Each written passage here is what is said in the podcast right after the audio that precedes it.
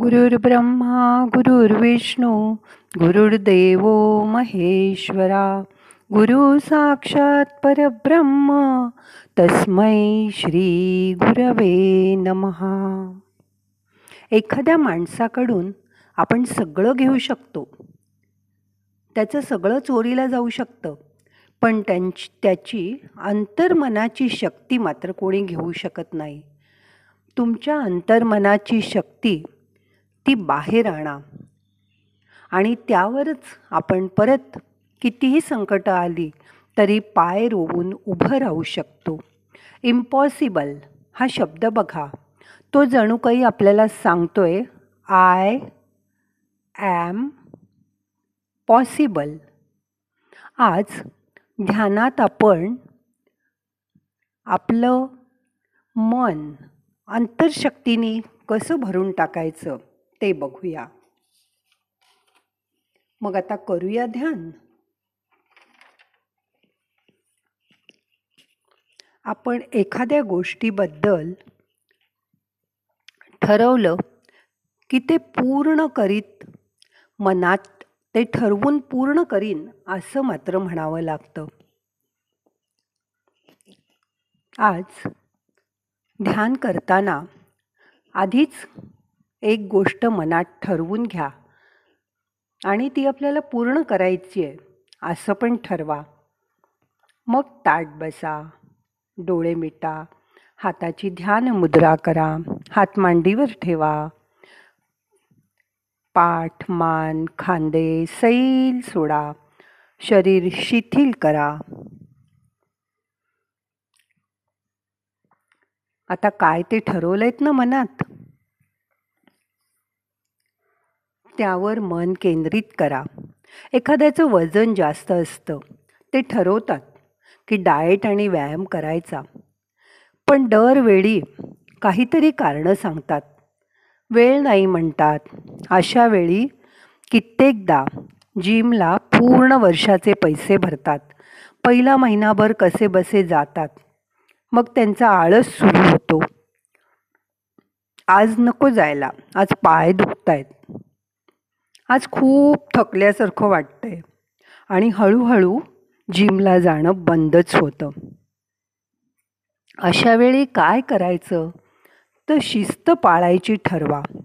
आधी पहिल्यांदा सर्व बाजूला ठेवा आणि एकाच गोष्टीवर फोकस करा. सहा महिने सर्व लक्ष आपल्या शरीराकडे आणा. स्वतःशीच एक ठरवल्यानंतर मग तुम्हाला हवं तसं नक्की होईल. आपण ऑलिम्पिक्समध्ये बघतो ते ॲथलेटिक्सवाले लोक ॲथलेट्स बघतो स्विमर्स बघतो ते चार चार वर्ष एकाच गोष्टीवर लक्ष केंद्रित करतात आणि मग ते वर्ल्ड रेकॉर्ड करतात. मग तुम्हाला नाही का असं वाटत की आपण सहा महिने जरी वजन कमी करण्यावर फोकस केलं आणि फक्त तेवढंच लक्ष ठेवलं तर का नाही वजन कमी होणार? नक्कीच होईल. बघा प्रयत्न करून. ते ॲथलीट ॲथलेटिक्सवाले स्वतःचाच विक्रम स्वतः मोडतात आणि नक नवीन विक्रम स्थापित करतात. म्हणजे त्यांना एकच ध्येय असतं की आधीचा विक्रम मी पार पाडीन आणि नवीन विक्रम माझ्या नावावर नोंदवेल.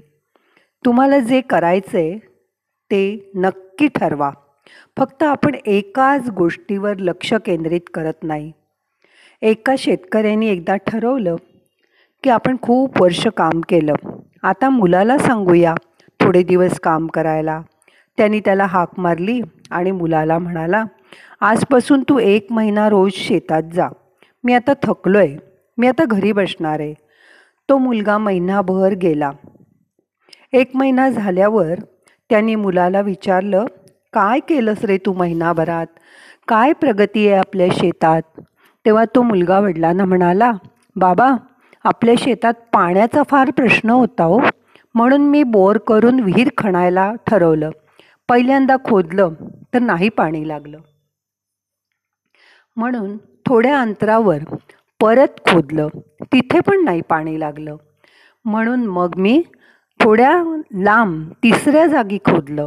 पण तिथे पण नाही पाणी लागलं बाबा. माझा महिना सगळा असाच गेला. वडील डोक्याला हात लावून बसले. त्याला म्हणाले तू तीन तीन ठिकाणी खणण्यात जी शक्ती वाया घालवलीस त्याऐवजी जर मला आधी बोलला असतास तर मी तुला सांगितलं असतं की तू पहिल्याच जागी अजून खाली खाली खणत जा तर तिथेच तुला पाणी लागलं असतं. आपल्या शेतात पाणी खूप खोल आहे. पण त्यांनी एका ठिकाणी लक्ष पूर्ण न देता तेच काम तीन तीन ठिकाणी केलं. त्यामुळे त्याचे श्रमही सगळे वाया गेले. मेहनत फुकट गेली पैसे फुकट गेले आणि हाती काहीच लागलं नाही. यासाठी तुम्ही पण खूप गोष्टींवर एकाच वेळी लक्ष देऊ नका. या उलट एकच गोष्टीवर मन एकाग्र करा फोकस करा आणि बघा तुम्हाला त्या गोष्टीत नक्की यश मिळेल. बघा प्रयत्न करून. जे साध्य करायचं आहे त्यावर तुमचं सगळं लक्ष ठेवा. मन एकाग्र करा तिथे. आणि त्यावेळेस बाकी सगळं बाजूला सारा. तीच गोष्ट फक्त मनामध्ये ठेवा. जमेल तुम्हाला. आता आपल्याला ध्यान संपवायचं आहे. हाताची ध्यान मुद्रा सोडा. दोन्ही हात एकावर एक चोळा हलके हलके डोळ्यांना मसाज करा. डोळे उघडा. प्रार्थना म्हणूया. नाहम करता हरिक करता हरिक करता ही केवलम. ओम शांती शांती शांती.